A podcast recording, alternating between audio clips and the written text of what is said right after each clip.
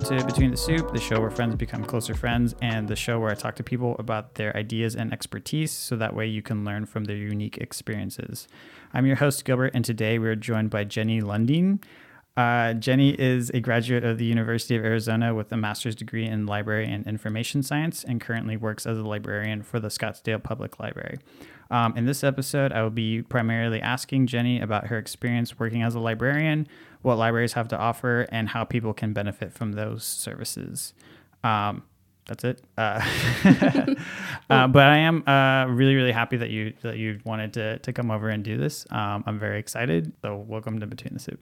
Thank you. Thank you for having me.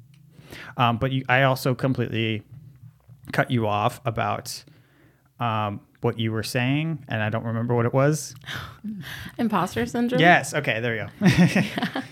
So when you know you asked me to do this and talk about my job and what I do, I just was. I mean, obviously nervous because I'm not a good public speaker. You know, I was the kid. in- Public. yeah, yeah, public. yeah, exactly. But I was the kid in high school that when I had to do presentation would just be like beet red, lobster like red, just awful. Um, so that was a hesitation. But the other thing too is I'm just so new to this job. Like I'm only really, really? just well, I've been working in libraries for almost five years, but I've been a librarian. I mean, okay, but I've been a librarian for only like a year, um, year and a half. Okay. Um, and there's just like it's a very complicated field, and talking about just what's going on in libraries, especially right now with how like politicized the things have been. I just was worried I wouldn't be able to talk about it clearly. Okay. Um, so, and then, you know, I was talking to Nicole and she's like, "Y- you know, you can, like, you just do it. like, you know, you're passionate about your, what you do. You're passionate about libraries. So, so yeah, so I feel a bit better about it. Yeah, I think that's an important like thing to identify in terms of like I'm thinking of it like as it relates to my life in terms of like uh like perfectionism and um like things for like starting the podcast in general. I think one of the the bigger like deterrents for me starting sooner was that like uh, and I hear this from other people too who like want to do like a podcast or want to start like a new sort of like creative project is that they're like um I like I don't want to start until I know everything that there is to know about blah blah blah or I don't want to start until um I'm like you know I I know the ins and outs of like a software or the gear that I'm doing or anything like that. Um, so I think I think it is like cool that you're um, even though you feel like you're you're new to the field um, that you're sort of challenging that belief of like oh I'm not ready yet and doing it anyway. But I also think that like by you being um, I guess newer as a librarian um, that you know that grants like a, a, a sort of fresh perspective on the thing um, because it's like a it's like a snapshot of like this point of your career where it's like at the beginning here are your impressions and here's how you you think of it. Whereas like you know five years down the line um, I could ask you the same stuff and that perspective would probably change. Um, but I think overall too it's probably going to be different depending on who you ask. Yeah, that's true. um, so, but that's that's uh, yeah, I think that's interesting. I I do have like um, you know library related questions for you too, but like past uh, ten years of your life, if you could condense it. Where Okay. where were you born? Where was I born? well, I was the same. So I was born here, born and raised. My parents were born and raised here too. So I'm like a rare second generation Phoenician, I guess. Um, okay, so 10 years. Uh, well, at that point, I would have been working retail. So I was working at a company called Teavana, and that's how I met my best friend Nicole, who is how I know you, so She's Nicole. my best friend. Yeah, she's okay. She's my best friend. I've known her longer. yeah, okay, no, fair. no, she's amazing and I love her. Um, so yeah, so that was retail and it was it was fine. It's like really the people you work with is what, you know, makes or breaks a job. Totally. And that was when I was attending ASU for my undergrad. And I changed my degree, I want to say like four or five times. So I started out as a creative writing um, degree. I did that for about a semester and then I realized I hated it. So I switched to English literature and I did I did enjoy it, but I, there just wasn't like a career from that, you know, unless I wanted to become a professor, which I don't know. Um, so then I switched to journalism and did the downtown ASU, downtown Phoenix campus, Walter Cronkite School of Journalism. Um, and I did that for maybe a year. and then I switched it to mass communications and media studies. And that's what I ended up graduating with, with a concentration on marketing. So, you doing marketing now is really interesting to me because that I've always found fascinating. Um, What what parts of it? I mean, honestly, like I think the psychology side of things, which is why hmm. I feel like your degree in psychology and then going into like data analytics, like seeing what works with people and what people are drawn to. I just think that's it's fascinating. I mm-hmm. mean, my idea was that I would go into social media marketing mm. because I hate social media. I truly do. But I've always found it so fascinating and just interesting. And I thought it'd be kind of a fun job to do. Um, and I did start doing that. I actually work for my aunt who is in real estate, and I've been doing that since like 2018. I do all of her social media stuff for the listings and all that Sweet. kind of thing. It's yeah, it's fun. I recently got into making reels, so I'm like slowly getting into the like modern age. I hate it so much. I prefer photos. I've always been a photography person. I just love Yeah. photos. I have notes on that too. Oh, cool. nice. um, but yeah, so I finished my degree in that and I was like looking for jobs, you know, as you do after you graduate, because I quit Teavana because I was like, I'm over it. um, and I think I was on like Indeed or something, and I saw a position for a library assistant, I want to say, at Phoenix Public Library. And it was just the gut reaction. I was just like, oh my gosh, like that feels right, you know? And just kind of like a duh, you know? And just to rewind, so um, back in high school, so uh, I went to Horizon High School, graduated in 2011. Uh, at the very beginning of high school, I was 14 and I started getting really sick. And we didn't know what was going on, you know, went to the doctor's, blood work, whatever. And it turned out I had uh, what's called hyperthyroidism. So my thyroid was overactive, producing too much hormone, which literally this little thing in your neck like controls everything. Sucks. I had a actually the last episode that I I published. Um, I was talking to a friend who's in real estate, and she had thyroid cancer, and so she was talking about the same thing. It's like it controls everything in your body. Literally. And it's shaped like a butterfly. So I have like a love hate with butterflies. How dare you? Um, so yeah, so I was dealing with that and I was really, really sick. I want to say my sophomore year, I missed so much school. Like I don't know how they let me pass that year, truly. I was out of like all the time. Um, and the medication that you're supposed to take for it wasn't working for me. So it wasn't getting better. And it messes with like your blood pressure, everything. Um, messes with like like food and eating, all that stuff. So they um, basically said, well, what you have to do is um, it's called thyroid ablation. And it's where they take MRI imaging of your thyroid and they craft a radioactive iodine pill specific for you to kill your thyroid. Literally kill it. So, and I was uh, 15 at this point. Um, and I remember going in that day when they had the pill for me, and I had to go in this like special room, and they were just like, "Are you sure?" And I'm like, "I'm 15." I'm like, "I, I was told to do this, you know, like, Yeah. yeah, I have to, right?" Um, so I did that, and I was actually considered radioactive for two weeks, so I had to be like quarantined Oh my god! in my room. Yep. And I just played video games the whole time and read books. But um yeah, so then um I still wasn't doing great, so I actually ended up taking my junior year off and did online school. Um which was good. I mean, I'm glad I did it and but during that time like a lot of mental health stuff came up. So I was dealing with a lot of anxiety, super bad depression. Um, and so that's really when like my love of reading really started because it was a way to escape, you know, all the stuff I was dealing with and going through. Um, and my mom, I love her so much. She basically was like, Hey, like, have you thought maybe we could have you like talk to somebody about what you're going through, you know? Cause I wouldn't, I was like not leaving the house. I was just home all the time, you know? Mm-hmm. So I started seeing a therapist. And a few months in, she was like, Hey, like, what if you volunteer at your library? You know, that'd be a good way to get out of the house. You love reading, obviously, you love books. It'd be a really cool thing to do. So I did.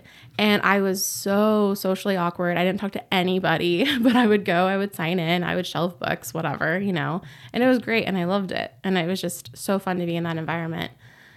and then I think I just kind of forgot about it. you know, like I still love libraries. I used libraries. I went to libraries, but I just forgot about it until, you know, I saw that job posting and I felt that like gut Excitement. feeling. Yeah. And yeah, at this point, it's just like, duh, of course. like, this makes so much sense. Um, so yeah, so I applied for jobs for about a year. I didn't get any interviews, no callbacks. I was applying everywhere for every position. And then finally I got an interview and I got the job and I've been there ever since. And I Nice. just moved up. Yeah. Wow, that's a that's a pretty hard hitting story. I know. I know. I told you. I was like, oh, my high school experience was a little different. Um, yeah, I it think- was rough. I think that uh, so I wrote down um, a question about like all, all of your major switches um, Mm-hmm. involved involved like something writing or literature related. Um, Yeah. And so my question was like, you know, why? I think that's a pretty pretty strong reason why. Yeah, well, and yeah, that's also when I was writing too. It was like Mm-hmm. starting when I was like 16. Of course, like just the most mopey, dark, you know, things. but I, I was writing all the time. so it was like um, like creative fictional stuff that you were writing versus like like journaling about whatever like Mm-hmm. Yeah. what you were going through. Yeah. mm-hmm. But it's interesting because now, I mean, I really haven't been writing creatively recently, but in the last six months, I've been doing a lot more like creative nonfiction. So kind of writing about my life, but in, in like a fictional way. Interesting. Mm-hmm. So Okay. It's kind of a way to look at things outside of it and even like change it, you know? Like, oh, I made that decision. It was the worst decision ever. And you can just like make the character do something different. that is that's kind of cool. That I feel but that feels like pretty cathartic. Yeah. oh, for sure. Yeah. I mean, it's kind of like journaling in a way, but just with like a twist on it. Yeah. Yeah. I think you know yeah whatever whatever works. Um, Mm-hmm. I had a question about that. It completely slipped my mind. I hate See, that. like stuff like this happens Oh, for sure. Oh, this is me every day after three o'clock. Like after three o'clock, I literally lose my train of thought every sentence. And they know, everyone I work with, they're like, oh, we get it. Yeah. It's after three. Well, I mean, I- yeah, 'cause, like you've expended all of your like your your brain power. Oh yeah. Um, well, especially being an introvert, which like the library field, um, and I didn't know, but like it's it draws the introverts. We go to that field. We Really? love yes, we're the introverts that have our nose in the book and don't talk to people or go out and do things. I think I think there was another comment that uh, I was gonna say too, like the way that you're describing how you were, um, even the way that like Nicole described you before we met, Mm-hmm. like you know, same thing. Like, yeah, she's super introverted, like doesn't really go out, um, that kind of stuff. But like meeting you, it's like. What? This doesn't, doesn't seem like the same person that we're talking about. Well, so yeah, I've been working on it. um, You're I've doing a been- great job. Oh, thank you. Yeah. Oh, yeah. Going to Nicole's birthday party was uh was big for me. But you and Kristen were so sweet. It was yeah, really really great. Um, really helped me feel comfortable. But um, yeah, I've been you know I've been in therapy for the past three years. Um, and she's been amazing. Uh, yeah, and I'm just kind of working on making my world bigger. Is kind of the way we phrase it. Like I'm happy like staying home and being a homebody, but like I think I need that extra thing, you know, going on a trip or going out and doing something. And it's very draining for me as an introvert. I definitely like I can't be somebody that goes out every weekend. I can't. I don't I don't think I ever will be. Same, yeah. But um but I've been working on it and it's been making me really happy. I think like challenging yourself with things is the only way to be happy and to grow. Okay, so yeah, I guess so. Now that you're working in the library system and you've moved from, you said being an assistant to now being a full-on librarian, um, what do you do on a day-to-day? Actually, no. Before that, what were kind of like the steps that you took to get there? Um, so it seemed like your your master's degree was like a necessary part of Yes, that, um, yeah. and it also seemed like that was kind of a big obstacle too. For sure. Yeah. So it's a requirement basically across the field that if you want to be a librarian, you have to have a master's degree in library and information science. Um, some library systems are more lenient with it if you have a master's degree in something kind of similar, even if it's like English or teaching or something like that, that they would accept that in lieu of the um, MLIS. But yeah, so when I realized that I wanted to do this, um, I started applying for the jobs. And then I started looking into grad school because I knew I had to do it. And I didn't think that I would. I mean, it took me, I want to say, six years to get my undergrad degree. Um, and I really didn't think I would go back. um, but I did. Um, so I ended up doing U of A online. Um, and that took me about three years, but I was a semester in when COVID hit. And, you know, everyone went through something then, you know, and li- life was stressful. And like my job, like people were getting fired left and right, you know, it's government, you know, and libraries are unfortunately on the bottom of the totem pole when it comes to government. We're the most expendable. So, yeah, so people were getting, you know, I shouldn't say fired. I forget what, the, what Furloughed. so they used so, no, it wasn't even that. It was some word just to make it sound like better than what it was. Oh, like Yeah. yeah. Okay. You know? Yeah. um so and I actually ended up getting deployed. I was sent to a different branch. So I was working at um, the branch that's the Mustang branch off 90th Street in Shea. I was there for a year and a half. Um, and I wasn't given a not. It was you, you have to go there. You're working there now. Um, and it was like oh, just for a little bit, and then a year and a half went by. yeah. Um, but yeah, so I was doing that while I was working, and I was working part time. Um, it's really hard to get full time positions in libraries. It's very difficult, um, or at least in my library system. Um, and it was really difficult, but it was really cool because I was learning things that I could just apply right away into my job. And I was also learning things on my job that I could apply into grad school and I could write papers about. And I, as much as I hate papers, I love research, Okay. you know? So I love the research part of things. And, um, doing grad school made me fall in love with a different aspect of the um, library world or the library and information world, which is archives. Um, Okay. So more of that like record keeping and preserving history. Um, and so I really fell in love with that. I actually took a class called media archaeology, which just the name itself sounds so cool. Yeah, really. So it was essentially it was more um, photos and film, and you would look at photos, look at film, and kind of try to extract information from them to determine like maybe where and when the photo was taken or the video was taken to get more of that history behind it. And it was really cool, and I was actually able to work with um, film reels that were my grandfather's, um, and I got them digitized, and they were of a family trip, and my mom is like three years old, and like you know, that is just so cool. so cool. So cool. So I and it makes sense because I've always loved vintage things and antique things. I just I've always loved it. So I ended up getting um, my certificate in archive studies as well. Um, so that's another thing that I just love about the library world. Um, and that made it to where it took me a bit longer to finish. So that's why it took me three years. Um, but yeah, so I graduated May of last year and I got the librarian job December of last year, um, which was just crazy. Just like right away, kind of get in. Um, actually, sorry, no, I was gonna say December of 2022. no December of 2021. Okay. Yeah. Um, and I got actually, I'm totally wrong. So I got the job before I actually finished school. I totally went over that. Yeah. Which was like a big thing. They kind of had to make an exception for me. But I interviewed for it and I got it. And I didn't end up graduating until May after I got the job. Um, so that was cool. Yeah, that's super cool. So it was just like, okay, your your continued employment is contingent on Yeah. graduating. Mm-hmm. Okay. yeah. I was like, I had like a hold on the position essentially until I, and then once I graduated, I had to give them proof that I did. Um, but yeah, so that was really cool to be like, hey, I've already gotten, I've already made, I've done the goal. I haven't even finished school yet, you know? Yeah.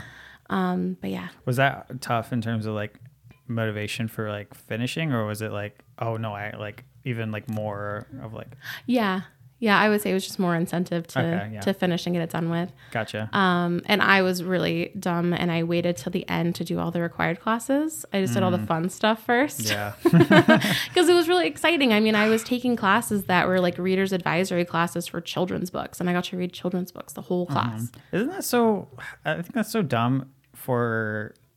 Like I feel like all of college should be like that. You should take you should be able to take the classes that you that you want and Mm-hmm. have that incorporated somehow into Yeah, into into graduating versus like oh I have to take world history. yeah. or- this math class or this astronomy class. Yeah, I have to take physics for something that I'm not interested in. Exactly. I think, I guess to play devil's advocate, I suppose that goes into like the whole idea of like higher education. So like Mm-hmm. you are being more well-rounded or informed uh, about, I guess, the world Yeah. um, in some way. But I, yeah, I think it would just be better if you, Yeah. you know, you're you're you're paying a shit ton of money to learn about this one specific thing. Why not Mm-hmm. learn the stuff that you want to learn about? Yeah. Well, that's what's cool about grad school, though, is like even though there are required classes, it's all within what I'm studying and what I want to learn Mm-hmm. about. So that's cool. And that's what was like made it worth doing. That's super cool. So what or what did you learn in graduate school um, that was pertinent to your job? Like I uh, like you saying that okay, I have a MLIS. Mm-hmm. Um, I don't know what that entails in the Right. slightest. Right. Yeah. So, well, let's see. I should have brought my uh, my academic record look at all the classes I took. I don't know, but I mean, there was like there were cataloging classes, so you would learn about cataloging books because that's a big part of libraries. So they either use the Dewey Decimal Classification, um, which is like six forty one point five, as cookbooks. And then, you know, like that kind of thing. Um, or the Library of Congress classification, which is usually more in academic libraries. And I learned it, but I couldn't tell you anything about it because I work with the Dewey Decimal System at my job um, and did like my own cataloging. And then there's something called MARC Records, and that's all the metadata that is within each record of each item. So we know exactly like what this item is Like where it came from. that and also just yeah the page length all that you know information um, so i learned that um, and i will say for anyone that like wants to do grad school to go into library world i would get a job in a library first because it's very different like you're not learning really what that day-to-day entails because it's just very different you're learning more of that like abstract you know like the history of the field and all that Yeah. um, and also, yeah, like I said, just fun classes. Um, I took a, um, well, the the literature one, the children's literature was really fun, and I took some media studies classes that were specific to like the information landscape because that again was my kind of draw in undergrad. So I continued that into my grad school, and I did um, a whole paper on Bookstagram, which was really fun. Yeah, and like I kind of wish that I was still in school to talk about BookTok because that is so fascinating to me. Like how much that has blown up reading and like changed. Oh, book book talk T O C T O K. Yeah, TikTok. Okay. Yeah, book TikTok. I was thinking book talk like oh, talking, about books? yeah. books. I was like, I yeah. don't know what that is. Okay, No, I yeah. see. Okay, like interesting. TikTok, book TikTok. Yeah, because that really started in like COVID, like during the pandemic. Um, okay, so then, uh, so my original question was, what what is your day to day as Oh, yeah. Mm-hmm. as a librarian? Like, what what gets it, what gets the juices flowing for, for Jenny? Okay, so well, one of the things I love about the job is that every day is different. Every day is different. And there's two aspects to the job. So there's the public facing aspect where it's customer service. And I'm out at the information desk and I'm sitting there and people come up to me with questions, sign them up for library cards, help them find books, etc. So there's that side of things. And then there is the behind the scenes stuff where I'm at my desk and I am planning out programs. So we have to do library programming. Um, every month we have programs and we have to kind of come up with the ideas of what to do. Like um, my favorite one that we do is a book club that we have every month. But we'll do, we'll have people come in and talk about history of the area. We'll have people come in and talk about, I have a Medicare contact comes in and talks about Medicare, which is well attended because our clientele is skewed towards that age. Um, things like that. Um, we do craft programs too, which are fun. People love those. Uh, so there's that. There's also the collection management side of things. So our collection of items on our shelves, we have to constantly be looking at them um, in the sense that we can't shelve every single book or every single you know DVD or whatever. We don't have the space, so we have to look at what is circulating or checking out, um, what isn't, and also is the information in the books outdated and to the point where it could be dangerous. If it's like a health book or a business book or an investment book, Interesting. things like that, um, as well as the condition. So books that are considered, you know, gross, we call them grubbies. So is the book grubby? Does it have water, liquid damage on the pages? Are pages torn? Is the binding falling apart? I mean, these books have checked out like 75 times, you know, they're not going to last that long. So there's all those things to think about as well as the purchasing side of the collection. So I do the um, purchasing for the DVDs. I do all the movies. um, which is fun. I'm on like Rotten Tomatoes, IMDb, looking at movies, what's good, what's what everyone's talking about. Um, so there's that side of things too. I also work on the marketing team. So again, like the thing I've always loved, I do um, posts for them on their Facebook page mostly, sometimes Instagram, uh, creative posts. Like I posted one the other day of a roadrunner that ran through our drive-through, and got, like people loved it. They eat that stuff up, you know. Yeah. Um, so we're kind of limited in a sense, which sucks. Um, and the other thing is, I really want us to start doing more reels because that is what people are consuming. Mm-hmm. And they're just not, everything moves very slowly in the government. People say that, and it's true. Yeah. Um, so I'm hoping for next year, I'm really hoping to push for that because I think it we have we have to remain relevant. That's the one thing with libraries is we're constantly fighting to remain relevant. We've been doing that from the get go, um, and we managed to persevere and do that during the pandemic. Um, but it's just continually have to do that. So that's the route to go. Um, offering, you know, even like a program, what we would consider a program. You know, one of the programs we offer is we do drop in e-media help essentially we have people come in with their devices and we help them navigate our online resources like i could do a tutorial and post that as a reel. You know what i mean? Yeah. Hundred percent. easy. Um, and we have a hard time getting people that are in that like early millennial late gen z age range. Um, and again like that's a way to get those people. Um, so especially in my library it's um, right by a senior center like senior living. Um, so we just get a lot of seniors which are i love them. They're great. You know Yeah. Okay. Cool. Forgot to ask two other questions, and it was related to your degree in particular. So you mentioned on um, the survey too that like you'd be interested in mentioning like whether or not this degree is worth it, and also like what people should consider when they're thinking about this as a career path. too. yeah yeah. Um, I think that so for the first one you mentioned that like you should work in a library first. Is there anything else that's like, oh, I wish I knew this back then? Yeah. Well, so yeah, when I was doing my degree, and then I would have, you know, you have when you do online classes, you have discussion boards, which everyone agrees are the worst. Um, Yeah. like, oh yeah, Like, it was wow, such an is yeah, interesting. I was say that. Just like wow, I never really thought about it that way. yeah, exactly. Just copy and paste it every single comment. Um, the people would just they just wouldn't understand. Like people think like, oh, libraries you just sit around and read all day, or like it's so it's so relaxing. That can't be a difficult job, you know. But it, it, it is. I mean, it's a public facing job. So you get, you know, you have issues with patrons. Um, it's also a, libraries are a place that are open for your entire community. Like there's anyone can go there. Um, and there are times where um, people that are experiencing homelessness will use that as a place to to be and exist for free because you can. Um, but that can, you know, people that are experiencing homelessness may be dealing with mental health issues, they may be dealing with um, addiction issues, and that can cause you know disruptions or issues with other patrons and things like that. We have to navigate and we have to deal with. We have to be on the front lines and like intervening and it can be kind of scary um, and we don't have the resources at least in my library system we don't have you know like a human services person there or you know to help like hey here are these resources. Here's how i can help you you know? So that's difficult. Um, there are definitely downsides. Um, the other thing too like i was saying about how we're on the bottom of the totem pole when it comes to the government like or the city. Um, you know i think like parks and recreation and then libraries are the very bottom. So we our funding isn't great. We're constantly fighting for more money, uh, and we're constantly fighting to tell the upper management, city management, that we are relevant and people need us and they like us and they want us around. Um, so things like that, like there's, it's not all sunshine. Um, the other thing too is it's really expensive.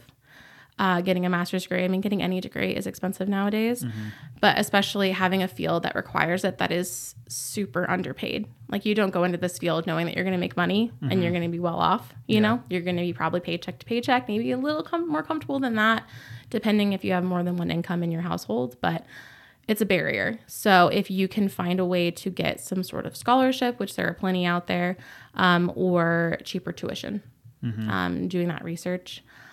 And what else was your question? Oh, um, I mean, this is probably like a a hard hitting question, but is it was it worth it? was it worth it? Yeah.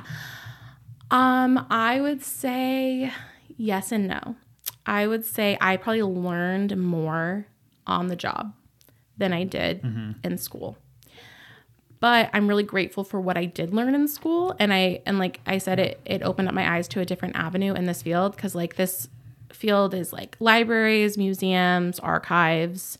They're all kind of interconnected. Like I could go work in a museum with my degree. I could work in an archive with my degree or a library. Um, so it opened up my eyes to that, but it is expensive. If you really love the work and this is like your passion and you want to do this, then yeah, I'd say it's worth it. Um, but just do the research to try and find like the least expensive. Gotcha. Yeah. Okay, sweet. I have questions about like the sorts of challenges um, that you face either as a librarian or as like the the field as a whole. Like you quickly mentioned um, that you're you know kind of fighting to stay relevant. Yeah. So I think I touched a little bit on like personally as far as funding, getting money, being considered relevant by just the city that you even are in. Super satisfying can. um, uh, so there's that, um, which can be really, really infuriating. Um, I know there are some, like the city I work for is very conservative. So there are some cities that are more progressive, like Phoenix, that actually allocates more money to libraries and cares more about them. But yeah, so a big thing right now, if um, you're online, I'm sure you've seen things about book banning and book challenges. If you haven't, no? Okay, maybe that's the corner of the internet that I frequent. Um, it's really bad right now. So, um, the American Library Association, that's like, I don't know how to like phrase them, but they're like the big organization for libraries in America, right? American Library Association. Um, so they, since I want to say the 90s, um, had been tracking book challenges and book bans. And what those are typically, so a challenge is, and it typically happens in like school libraries. So a parent is like, hey, there's this book on the shelf at your library that my kid checked out and I don't agree with it and I think it's wrong and shouldn't be on your shelf. Book banning is when they take the book off the shelf. Then it's banned. It's no longer allowed on the shelf at that school or that library. Um, and it is typically parents that are concerned about their kids. Um, that's the thing. But now, and it's happened, you know, I think my library system, we've had like one or two per year. Um, but we've never taken anything off our shelves. And luckily, we haven't been hit like other libraries have been in the country recently. But it's become a big political thing. Um, it's ridiculous, um, to be completely honest. But um, I want to find the statistics. So uh, in 2021, um, there were 729 attempts to censor library resources, which was the highest number of attempted book bans since they started tracking it In in Arizona or just across In the coun- country. Okay. across the country. Um, so it's been really, really bad. Um, libraries have been defunded. So a lot of times, like these people will go to the library boards or the school boards if it's a school library and demand that things get removed, and they'll have to cave in and do it, or they will get rid of their funding. Um, a lot of the times, they are books that are about LGBTQ stories um, and uh, people of color, you know, um, diverse books is what it is. Um, and they'll say that this book that's about an LGBTQ character uh, discovering that they're queer is porn. And that librarians that have these books on the shelves are pedophiles and groomers.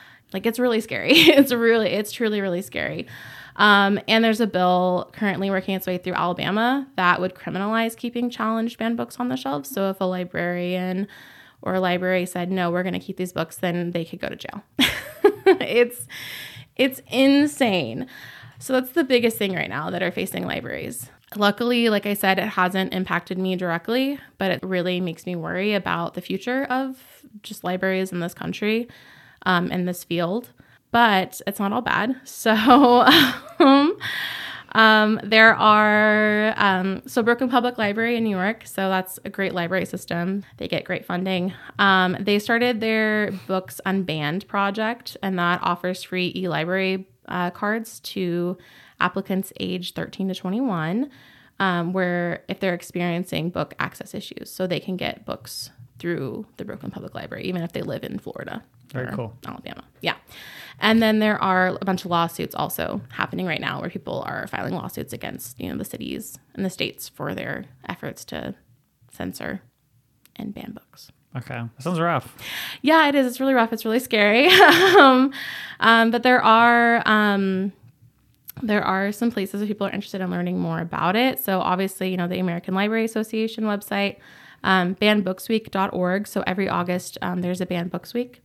Um, and that's where we just talk about, you know, the challenges. And it's all sorts of books. I mean, like To Kill a Mockingbird is a book that had been challenged. Um, uh, Catcher in the Rye, Great Gatsby. I mean, there's classics. Yeah. And then there's more modern books that also are challenged. Yeah. yeah. I, it's funny that I like. I'm surprised, but I'm also not. I Yeah. think that's kind of sad.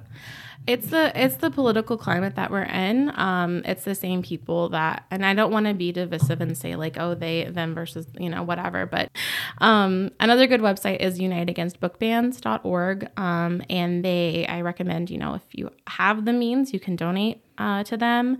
Uh, you can buy their merch as a way to donate to them because they're really helping in my opinion, I think that we should have books that are for everybody on our shelves for our community because our community is diverse. We're going to have people that have different life experiences that are dealing, you know, with different things.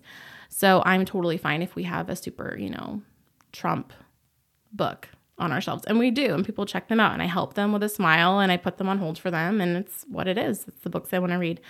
Um, so there's a librarian named Jo Godwin, and she said, A truly great library contains something in it to offend everyone. And I think that's so true. Like, truly. I love that. Yeah, there are so many books on the shelves in my library that I don't agree with, but I'm not going to get rid of them for that reason. You know, mm-hmm. it is what it is. It's what people want to read, then they can read it. That's a that's interesting commentary on the idea of free speech, mm-hmm. and even more interesting when you consider, let's say, a more conservative grouping like. Yeah, free speech. Let's do it. But when it comes to something they don't agree with, it's like, Yeah. no, ban, Exactly. straight to jail. Yeah. Well, and uh, book burnings too. I mean, that has been happening too. People have been burning books. It's like, when in history are we right now? You Yeah. know? But yeah, so um, how can people advocate for libraries? Yeah, let's do it. Yeah. Okay. So the easiest thing that you can do is you can get a library card and check out books. You checking out books gives us circulation numbers, and that is what those numbers are what we use to justify our funding. So we tell the city, hey, these amount of cards, this amount of checkouts, please give us more money for next year. So that's the biggest thing you can do. And it can be a physical library card. A lot of library systems have what they call an e card. So you sign up for it and you can have access to their digital books, which we have tons of that. We have ebooks, we have audiobooks. Um, you don't have to pay for Audible anymore. Just get a library card. Like, truly, it's great. Um, and the other thing you can do is fill out a comment card. So a lot of libraries have comment cards either inside their library or on their website and just say, hey, I love my library and I think libraries should stick around. Um, so that's an easier thing to do. Um, a little more difficult, but you could reach out to local representatives. So the city council um, and the library board. Those are like the most direct um, for your public libraries. Those are going to be like the most impactful and let them know that you support libraries. Um, and like I said earlier, donating money if you have the means um, would be beneficial. But truly, the easiest thing you can do is get a library card, which you're gonna do. So, so my, I mean, I'm thinking about that. I'm like, oh shit, she's gonna, she's gonna look at me and be like, do you have a library card? Do you? It's like, yeah, exactly. Right? yeah. but uh, so I'm actually, I mean, I haven't looked into it honestly, um, and I don't even know where the closest library is for me here. But I'm sure that's a quick Google search away. Truly is, and I'm more than happy to help you. You know, let's let's check this out right now. I'm gonna guess that Phoenix Public Library is probably your closest system, um, but I couldn't tell you the branch. But you can get Library near me. Here we go. you can get a card with them online. Juniper. Juniper. That's pretty close. yeah, they have so many branches in Phoenix. That's crazy. We have That's really close, actually. nice. You can maybe even walk there. Uh, not that close. Ah, bike I mean. I suppose no. no. It's like a mile ish away, mile and a half. Okay. So yeah, I guess walk. Yeah. If you feel like it, maybe not when it's I the have to summer. cross the freeway. Oh, I don't want to do that. Scary. Yeah, don't do that. Just drive. um, let's see. Sorry, I'm looking at the map. Oh, no worries. Okay, well, I'll talk about. I was kind of talking about what libraries have, right? So a lot of people don't realize that we have ebooks. Oh, did you have something. No, I've I've definitely passed by this corner before too. funny. I didn't know that it was there. Yeah. Sweet. Yeah, get a card. It mm. is it changes your world. It literally can open up to so many different things. So my library in particular, we got video games last year, so you can check out a video game on Switch, PlayStation, Xbox. It kind of reminds me of back in like the Blockbuster days. You go and you check out a video game for your like Nintendo Wii. Yeah. or your PlayStation 2 and you would play it for however many days and then you'd have to turn it in. But like you were able to test it out and be like oh yeah hey I want to add this to my Christmas list or whatever you know? So that's super cool. Um and board games we also started doing that board games and card games. So you can check out a board game before deciding to buy it or if you're just like hey I'm hanging out with my friends I'm gonna check out Wingspan. Um we have the ebooks, e audiobooks. We have something called culture passes, and that's something that's at a lot of the Valley libraries. So you can get free passes to like the Phoenix Art Museum, Desert Botanical Garden, Heard Museum, which is awesome. I do it all the time. I love the Phoenix Art Museum. That's sweet. Yeah. Mm-hmm. Yeah, and then we have you know classes and programs. We have um, internet and computer access. Super important. A lot of people don't have that. Um, we have also a seed library, so you can check out seed packets. You don't have to return them, but you can plant a garden for free. Um, and it's also just a quiet place to study, learn, and exist for free, which is I don't know where else you can do that. Yeah, that, that's actually something I've been thinking about. I think I had this thought like yesterday or the, the day before because I think being in a sort of social um, setting and doing things like even editing the podcast, like I'm more inclined to do that versus if I do here, um, I'm just like, well, I can just do this later. I have, I'll do something else that's like around here. But if I'm like in that specific space, like a coffee shop, um, then I'm doing it. But like at night, I'm not going to be drinking coffee. Right. So what other space can I do that in? A public library. Yeah, I guess. so. well, a lot of libraries have um, study rooms you can reserve. You can have your whole room just to you, um, or you can use any of their tables, you know, that kind of thing.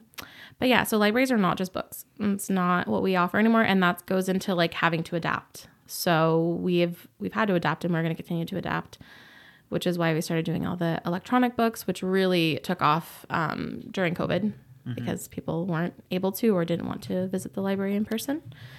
Um, and I think that libraries will always adapt and always persevere, even with all this like challenging and stuff. Uh, we have, and I know we continue, will continue to, because libraries are important. And people, I think deep down, I mean, I'll even have, I'll have a patron who is checking out a book about how you know the Trump administration, how the election was stolen or whatever.